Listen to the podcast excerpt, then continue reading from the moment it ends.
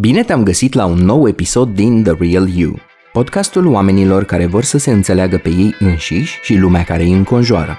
Astăzi facem cunoștință cu gândirea rațională, iar scopul meu este ca până la final tu să descoperi în ce fel te poate scăpa de suferință, de bol pe suflet, aducându-ți împlinire, liniște sufletească și fericire. Hai să începem!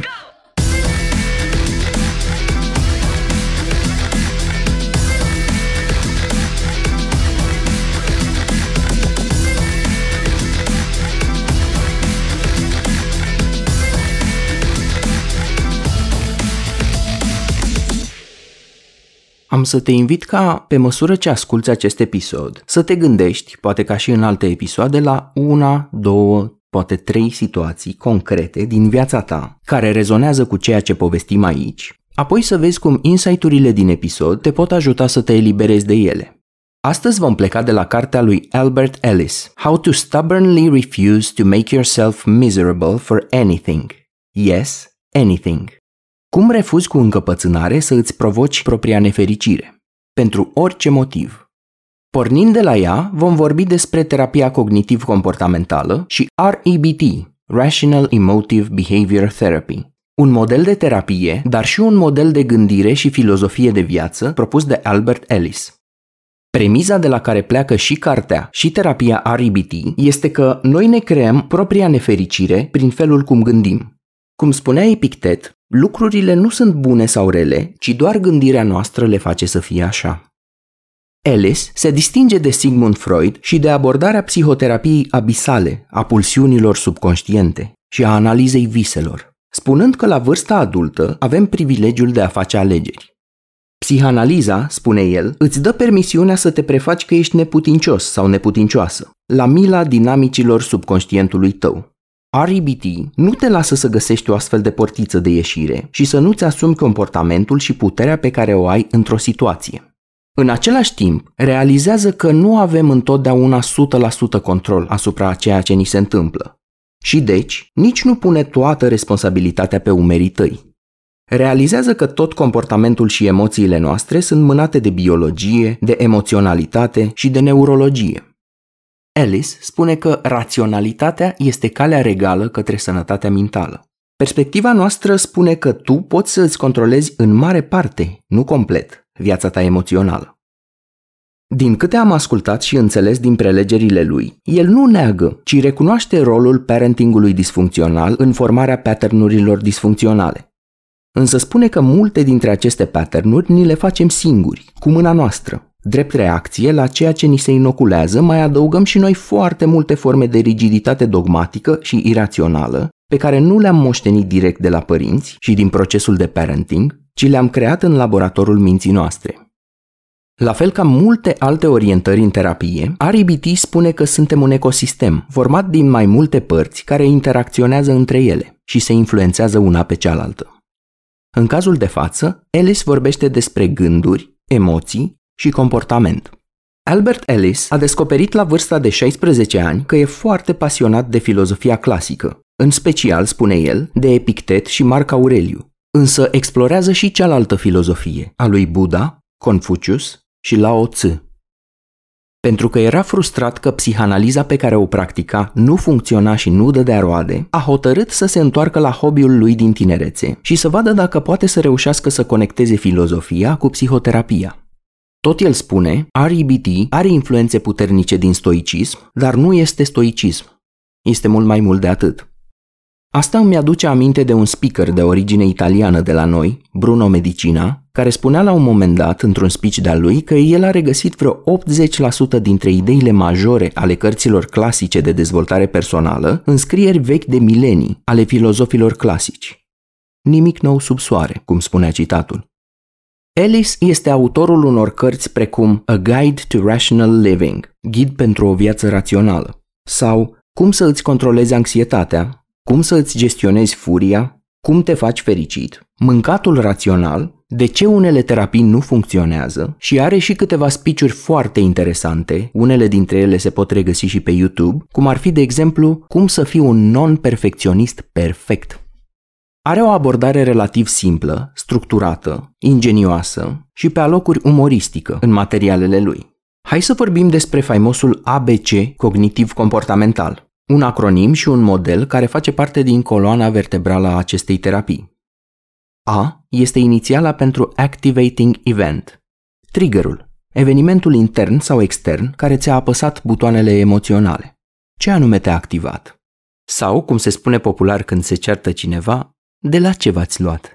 B face referire la beliefs și belief system, la propriul nostru sistem de crezuri, convingeri, credințe și filozofia de viață, care ne face să simțim și să gândim și să acționăm în felul în care o facem.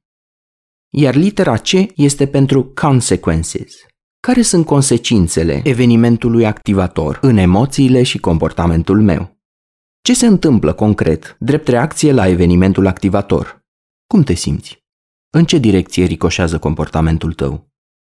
Teoria spune că relația dintre A și C este mediată de B, adică de convingerile noastre. Astfel, cheia către schimbarea emoțiilor noastre este să schimbăm felul cum ne gândim la evenimentul activator. În terapia cognitiv-comportamentală, o afirmație de căpătâi este cognițiile determină emoțiile. În cuvintele lui Ellis, trăirea este postcognitivă. Ellis a început să expună această teorie, începând cu mijlocul anilor 50 și a continuat elaborarea ei până la moartea lui, în 2007. Profesorul Daniel David de la Universitatea din Cluj spune într-un interviu că felul cum ne raportăm la evenimentul activator poate să fie rațional sau irațional, cu trebuie, catastrofic sau non-catastrofic, marcat de intoleranță la frustrare sau de toleranță la frustrare, și, drept consecință, fiecare dintre aceste două variante pot să ducă la emoții și comportamente funcționale și disfuncționale. Drept consecință pot să mă simt ori trist, care este o emoție funcțională, ori deprimat, care este o emoție blocantă. Pot să simt emoția blocantă a panicii, să devin panicat, sau doar să mă îngrijorez, într-o situație neplăcută, aceasta fiind o reacție normală și da, o emoție funcțională negativă. Autorul te îndeamnă să găsești propriile filozofii de viață de tip ought, should sau must, adică acel trebuie disfuncțional. Iată câteva exemple. Trebuie să fiu perfect. Trebuie să reușesc la interviul de angajare. Nu trebuie niciodată să performez sub nivelul meu de capacitate. Niciodată. Trebuie să fiu fericit. Tot timpul. Trebuie să fiu într-o relație romantică. Persoana X trebuie să îmi dea banii înapoi, pentru că l-am împrumutat cu o anumită sumă și am căzut de acord amândoi că mi-i va da înapoi până pe 2 februarie. Ar trebui să mă trateze drept și fair play, pentru că și eu l-am tratat corect și cinstit și am fost o ființă umană de treabă cu el. Altfel, persoana X e o nenorocită sau un nenorocit, iar eu sunt 100% victimă. Fostul meu partener abuziv ar fi trebuit să mă trateze frumos, și să își dea seama cât de mult am suferit. Părinții mei ar fi trebuit să aibă competențe de parenting mai bune și să le pese mai mult de emoțiile și sentimentele mele. Sau, copiii trebuie să mă respecte. Dacă arată semne de lipsă de respect față de mine, atunci înseamnă că am eșuat ca părinte. Sau, pentru că am talent muzical, trebuie să fiu un muzician foarte bun. Dacă iau notă mică la examenul de admitere, înseamnă că sunt o persoană lipsită de valoare, demnă de dispreț, care nu merită să intre la facultate. Sau trebuie să fiu acceptat așa cum sunt de către toți oamenii pe care eu îi consider importanți. Caută acești trebuie disfuncționali, spune Alice, și nu te da bătut sau bătută până când nu îi găsești. Persistă. Apelează și la ajutorul unui prieten sau al unui terapeut. După ce ai rezolvat ecuația A, B, C și ai conștientizat ce naiba se întâmpla în psihicul tău de ai ajuns să te simți deprimat sau panicat, poți trece mai departe la D și E. D înseamnă disputarea convingerilor iraționale. Abordarea propusă este una pragmatică. Această terapie propune pur și simplu disputarea propriilor tale credințe și convingeri în mod consecvent, viguros și persistent, folosind logica și metoda științifică și unele metode derivate din filozofie. Împreună cu un terapeut, dar și pe cont propriu, pentru că vei primi teme pentru acasă, vei avea sarcina de a-ți disputa tu însuți propriile convingeri iraționale care te blocau până nu de mult. Iar E este noul efect. ceea ce punem în locul convingerilor iraționale, adică noi cogniții eficiente și funcționale. Cogniții înseamnă gânduri, by the way. La început, poate să sune ciudat pentru oamenii care nu au auzit niciodată de acest model. Cum adică? Dacă l-am împrumutat pe X cu bani, nu ar trebui să mi dea înapoi la data stabilită? Ei bine, unde scrie?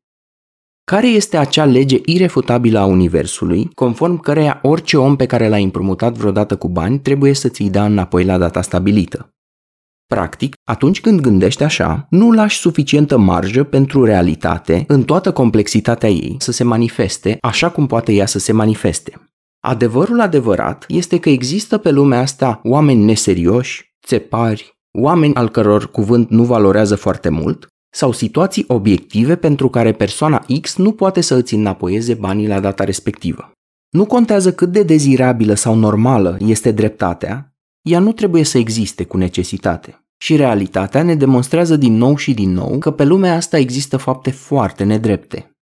Astfel, la punctul D, clientul este încurajat să transforme acest trebuie tiranic, dogmatic și inflexibil în preferințe, fie ele și preferințe foarte puternice.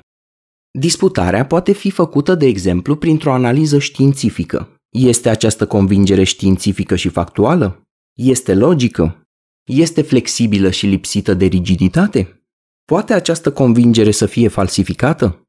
Implică cumva această convingere că mi se cuvine ceva sau altceva? Adevărul este, spune Albert Ellis, că universul nu îți datorează ție nimic și nu scrie nicăieri că nu poți da de evenimente nefericite uneori unul după altul. Unii oameni pot să spună, pentru că m-am purtat frumos cu semenii mei și nu am jignit sau agresat niciodată pe nimeni, merit să nu se poarte niciodată oamenii urât cu mine, să mă respecte și să fiu tratat ok. Universul mi este dator cu asta. Autorul vorbește, uneori cu umorul unui actor de stand-up comedy, despre masturbation, derivat din prefixul must, care în engleză înseamnă trebuie. El spune că există trei forme mari de masturbation. 1. I must do well. Prima categorie face referire la persoana ta și spune trebuie să reușesc în tot ce îmi propun și lucrurile pe care le spun și le fac să fie aprobate de către oamenii pe care eu îi găsesc importanți. Trebuie să fiu iubit necondiționat și complet, sau măcar toată lumea să aprobe ceea ce fac. Altfel, sunt un om de nimic. Asta mă poate face să mă simt anxios, deprimat să mă urăsc pe mine însumi, să evit să fac lucruri acolo unde aș putea să eșuez și să evit relații despre care mi-e teamă că s-ar putea să nu iasă așa de bine. Mai pot duce și la stimă de sine scăzută, la retragere, la abdicarea din rolul tău de capitan de navă al vieții tale. A doua formă este Other people must treat me fairly. Lumea trebuie să mă trateze corect, să fie de treabă cu mine. Altfel, sunt niște nenorociți, care merită să fie pedepsiți, și condamnați. Aceste convingeri te pot face furios și violent sau rebel și îți pot strica relația cu oamenii din jurul tău. Drept reacție la furia ta, ghici ce se poate întâmpla. Oamenii te pot condamna pentru furia și agresivitatea cu care acționezi, nevăzând furia ta drept ceea ce este. Când sădești furie, răsare furie și condamnarea aduce la rândul ei condamnare. La nivel macro, am văzut în istoria omenirii cum aceste convingeri pot să ducă la dispute majore, războaie și chiar genocid. Practic, dacă prima categorie face referință la mine, a doua face referință la ceilalți oameni. Iar a treia, la lumea în care trăim și la realitatea exterioară, care trebuie să se coordoneze cu ceea ce vreau eu să se întâmple. Și spune, contextul și condițiile în care trăiesc trebuie să fie confortabile și să mă ferească de distres major, probleme, și deranj. Viața trebuie să îmi dea ceea ce îmi doresc, pentru că altfel nu pot să fiu deloc fericit și împlinit. Condițiile de lucru de la jobul meu trebuie să fie stabilite în așa fel încât să ne asigurăm că primesc genul de muncă pe care o fac cu plăcere și că sunt plătit bine. Condițiile politice și economice trebuie să fie tot timpul așa cum vreau eu să fie și nu trebuie să lucreze împotriva intereselor mele personale. Apropo, când disputăm această convingere, nu o să-ți spună nimeni că nu e cazul să protestezi sau să faci diferite acțiuni sociale ca să aduci schimbare în lumea ta, ci să accepti că până lucrurile se schimbă, ele vor fi așa cum sunt. Corupție purulentă, nedreptate, nepotisme, un procent covârșitor de oameni încă va vota cu corupți și condamnați penal, și că, în ciuda eforturilor susținute pe care le faci poate și tu, și presa, și ONG-urile, pădurile României încă sunt măcelărite în mod sălbatic și ilegal. Această categorie de credințe poate să ducă la un prag foarte jos de toleranță la frustrare. Și atunci când e nevoie să lupți într-o anumită situație, e posibil să te dai bătut sau bătută mai devreme, deși probabil ai fi avut șanse să reușești. Tot acest set de credințe poate să ducă la milă față de sine, la furie și la depresie. Cum arătam, aceste trei tipuri de convingeri iraționale pot să dea naștere unei cantități foarte mari de suferință. Există reacții funcționale și disfuncționale. Atunci când la punctul B suntem parazitați de convingeri disfuncționale, putem să ajungem la reacții de tip sindromul nu pot să suport. S-a uitat urât la mine înseamnă că este insuportabil și catastrofal. Nu pot să trec peste asta. Sau suprageneralizări. O persoană m-a refuzat, asta înseamnă că eu sunt rău și că propunerea pe care i-am făcut-o a fost cea mai proastă posibilă. Apropo de afirmația nu mai suport, de regulă când vei merge la un terapeut cognitiv comportamentalist, te va întreba, ok, dar de cât timp o suporți totuși? Și mulți clienți vor răspunde, mm, de vreo 27 de ani sau de 15 ani încoace. La care terapeutul poate să răspundă, ok, ai suportat asta 9 ani, poate o mai poți suporta încă o vreme, până când facem schimbările necesare. Iată un mic sumar al întrebărilor pe care Alice ne încurajează să ni le adresăm. La ce crezuri iraționale care mă duc la autoînfrângere aș vrea să mă opresc pentru a le disputa și a renunța la ele? Pot să susțin această convingere în mod rațional? Ce dovezi există că această convingere ar putea să fie falsă? Invers. Care sunt dovezile că această convingere este adevărată? Care sunt cele mai rele lucruri care se pot întâmpla în realitate dacă nu obțin ceea ce îmi doresc sau dacă obțin ceea ce nu cred că ar trebui să obțin. Invers, ce lucruri bune se pot întâmpla dacă nu obțin ceea ce cred eu că trebuie sau dacă obțin opusul. Astfel, de la nu pot să suport, putem trece la pot să suport, chiar dacă e neplăcut, și să facem afirmații cum ar fi mi-aș dori, ar fi preferabil și fac tot ce ține de mine, însă accept, în mod rațional, că e posibil să nu se întâmple. Care e diferența între copiii trebuie să mă respecte, lumea trebuie să mă trateze favorabil și afară trebuie să plouă? Toate aceste afirmații pot fi la fel de iraționale. Atunci când vorbim despre reacții funcționale, acest model terapeutic zice că este perfect normal și complet natural să simți emoții precum nemulțumire, neplăcere, frustrare, tristețe, îngrijorare și așa mai departe. Cu alte cuvinte, cum vorbeam și în episodul cu pozitivitatea toxică, scopul nu este să eliminăm cu orice preț emoțiile negative. Unele dintre ele sunt funcționale. Vin câteodată clienți la cabinet și ne spun nu îmi vine să cred cât sunt de îngrijorat în situația asta. Iar după ce îi încurajăm să ne povestească ce s-a întâmplat concret, ei ne descriu o situație în care oricare dintre noi s-ar simți extrem de îngrijorat. Îngrijorarea e bună, pentru că ne împinge spre acțiune. Atunci când ne lepădăm de cererile absolutiste și dogmatice și le înlocuim cu afirmații legate de preferințe, intensitatea emoțională a reacțiilor noastre poate să scadă. În afară de sindromul nu pot să suport, mai există și teribilizarea sau catastrofizarea. Ea duce la regrete profunde, dezamăgiri profunde. Poate să ducă la o anxietate teribilă, pe când emoțiile funcționale ar putea să fie să simți regret, dezamăgire și chiar remușcări pentru ceea ce ai făcut sau ceea ce s-a întâmplat. Adeseori, o formă de gândire irațională este gândirea absolutistă în alb și negru, totul sau nimic. Pentru că am dat-o în bară acum, o voi da în bară mereu. Pentru că am avut trei relații consecutive care nu au fost împlinite și nu mi-au reușit, asta înseamnă că niciodată nu o să am și eu o relație pe care mi-o doresc cu adevărat. Și voi eșua din nou și din nou și partenerii ăia buni mă vor ocoli, în cuvintele lui Iuli Neamțu, te-am cunoscut când eram supărat și pe față aveam o lacrimă ce-mi curgea și ai șters-o cu mâna ta. Supărat și îngândurat, de ce plâng tu m-ai întrebat? M-am uitat în ochi la tine și plângeai și tu cu mine. Când ți-am văzut chipul blând, atunci ți-am spus de ce plâng. Soarta rea mă urmărește. Dragostea mă ocolește. Alt exemplu ar putea fi pentru că mi s-au întâmplat multe nenorociri și am avut mult ghinion în ultima vreme, asta înseamnă că ele se vor întâmpla în mod continuu de acum încolo. Un lanț nesfârșit de nenorociri care mă vor face să fiu nefericit. În cuvintele lui Sorinel Puștiu, am tot așteptat să mi se împartă un gram de noroc și un pic de soartă. Să fiu fericit, să uit de rele. Simt că nu mai am putere.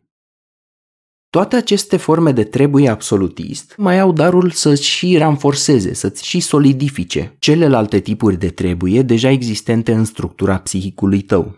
Dacă te gândești, nu pot să suport, atunci tu îi dai apă la moară ideii că este absolut oribil să eșuezi. Iar asta înseamnă că trebuie să reușești orice ar fi și că vei fi o persoană complet inadecvată dacă nu-ți iese. Crezurile iraționale, spune Ellis, se solidifică una pe cealaltă, pe când disputarea unui crez irațional poate să ducă și la destructurarea altora.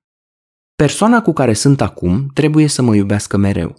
Nu poți să mergi mai departe în viață și să spui că nu trebuie să fii privat sau privată de dorințele tale și că viața nu merită trăită deloc. Partenerul sau partenera de cuplu nu trebuie cu necesitate să te iubească până la sfârșitul vieții. Chiar există o posibilitate din mai multe, de la caz la caz, ca la un moment dat în viitor să înceteze să mai facă asta. Nu e complet inevitabil. În cuvintele lui Dan Drăghici, te iubesc și nu pot accepta nici măcar moartea să mi te ia. În cuvintele lui Mițu Claudiu, nu pot să accept, nu pot în viața ta să nu am loc. Prefer să mor când mă gândesc. Să nu te mai iubesc. Ellis mai spune că astfel de cereri conțin și o doză de grandiozitate, cu cereri egocentrice direcționate către tine, lumea din jur, ceilalți oameni. Nu e logic să spui că pentru că îți dorești cu ardoare să se întâmple un lucru, el trebuie să se și întâmple. Ajungi să exprimi dorințe, nu cereri absolutiste și dogmatice, și preferințe puternice, nu afirmații cu trebuie și începi, bineînțeles, să devii mai flexibil sau mai flexibilă în interpretarea realității, ceea ce poate să îți aducă mai multă sănătate mentală. Atunci când te simți excepțional de anxios, spune Alice, există probabil în spatele acestei anxietăți un trebuie absolutist. Trebuie să nu uit numele persoanei ăsteia. Nu suport, ar fi insuportabil să uit cum îl cheamă în timpul conversației noastre.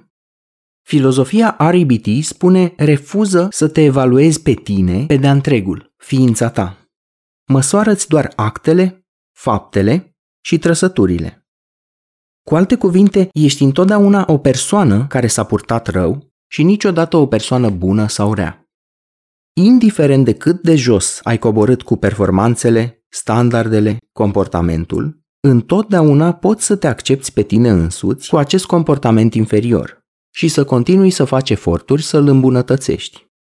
Multor oameni le este foarte teamă că dacă nu sunt perfecționiști, o să iasă rău rezultatul muncilor.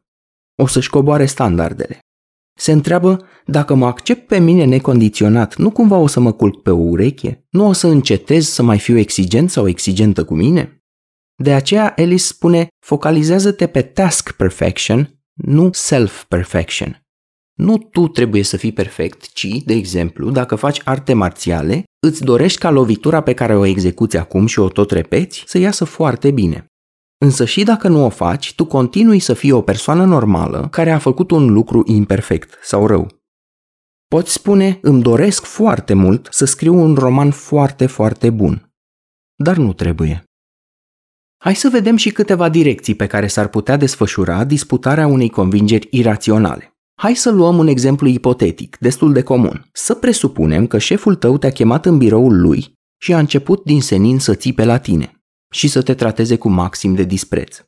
Care sunt reacțiile emoționale pe care le ai? Dacă te simți trist, sau stânjenit, sau furios, sau dacă ai remușcări, acestea sunt reacții normale. Însă, dacă intri puternic în fight or flight și în zona mai clinică a anxietății sau a deprimării, atunci deja consecințele sunt nefaste.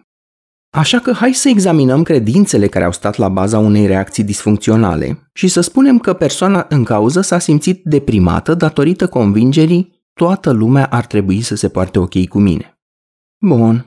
Prima întrebare. Este această credință sau convingere realistă? Răspunsul rațional este nu. Nu e obligatoriu ca nimeni niciodată să nu îndrăznească să se enerveze pe mine și să mai și țipe. Când spun că vreau să mă placă toată lumea, există o lege a probabilităților care poate stabili că nu toată lumea mă va place. Atunci când te lepezi de acest crez, poți ajunge la o filozofie de viață mai funcțională și mai constructivă. În cuvintele excentricului și creativului Mark Twain, nu vreau să mă placă toată lumea. Mi-ar fi rușine cu mine dacă m-ar plăcea toți oamenii cu care interacționez.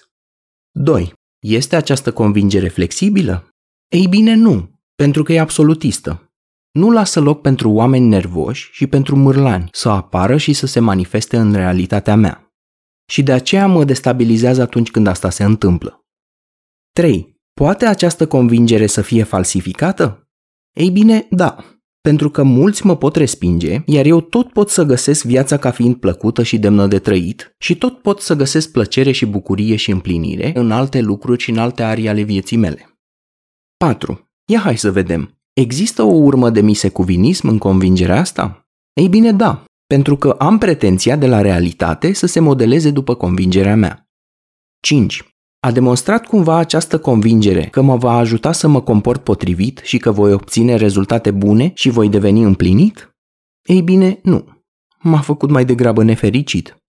Asta nu înseamnă că trebuie să renunți la preferințele tale puternice.